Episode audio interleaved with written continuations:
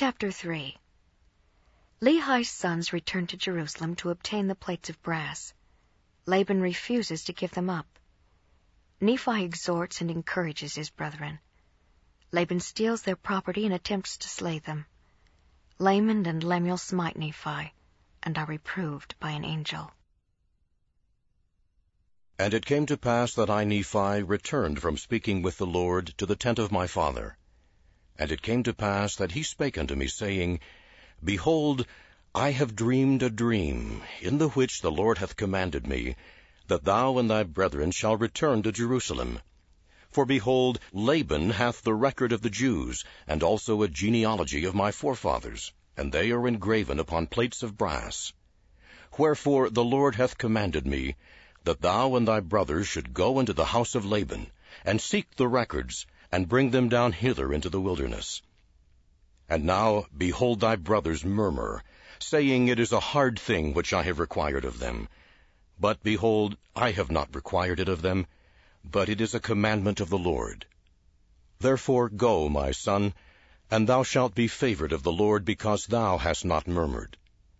And it came to pass that I, Nephi, said unto my father, I will go and do the things which the Lord hath commanded. For I know that the Lord giveth no commandments unto the children of men, save he shall prepare a way for them, that they may accomplish the thing which he commandeth them. And it came to pass that when my father had heard these words, he was exceedingly glad, for he knew that I had been blessed of the Lord.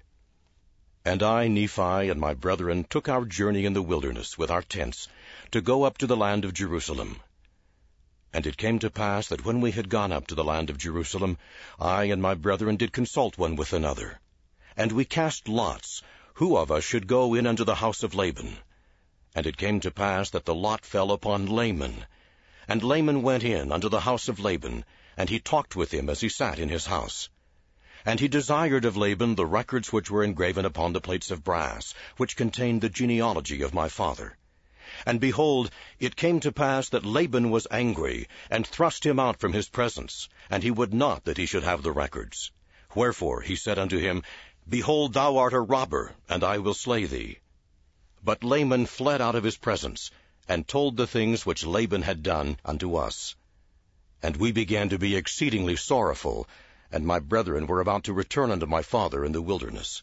But behold, I said unto them that, As the Lord liveth, and as we live, we will not go down unto our father in the wilderness until we have accomplished the thing which the Lord hath commanded us.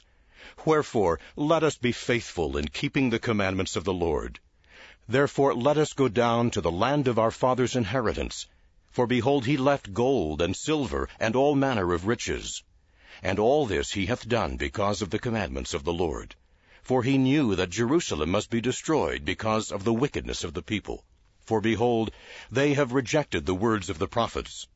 Wherefore, if my father should dwell in the land after he hath been commanded to flee out of the land, behold, he would also perish. Wherefore it must needs be that he flee out of the land.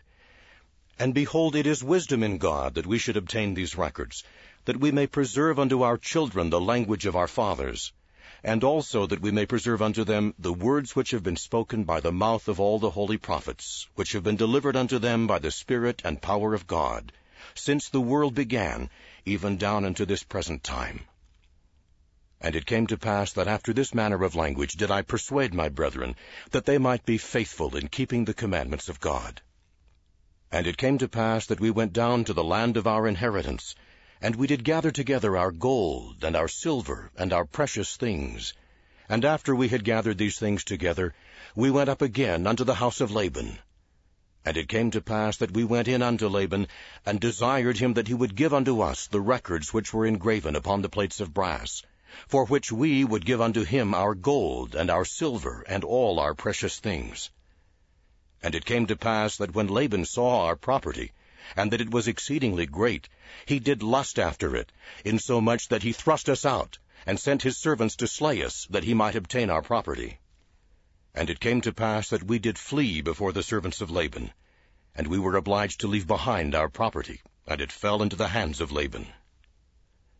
And it came to pass that we fled into the wilderness, and the servants of Laban did not overtake us, and we hid ourselves in the cavity of a rock. And it came to pass that Laman was angry with me, and also with my father, and also was Lemuel, for he hearkened unto the words of Laman. Wherefore Laman and Lemuel did speak many hard words unto us, their younger brothers, and they did smite us even with a rod.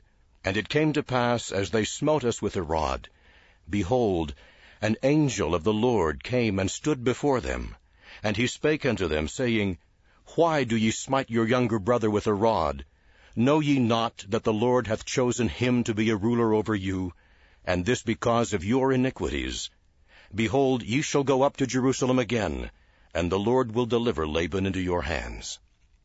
And after the angel had spoken unto us, he departed. And after the angel had departed, Laman and Lemuel again began to murmur, saying, How is it possible that the Lord will deliver Laban into our hands? Behold, he is a mighty man, and he can command fifty, yea, even he can slay fifty. Then why not us?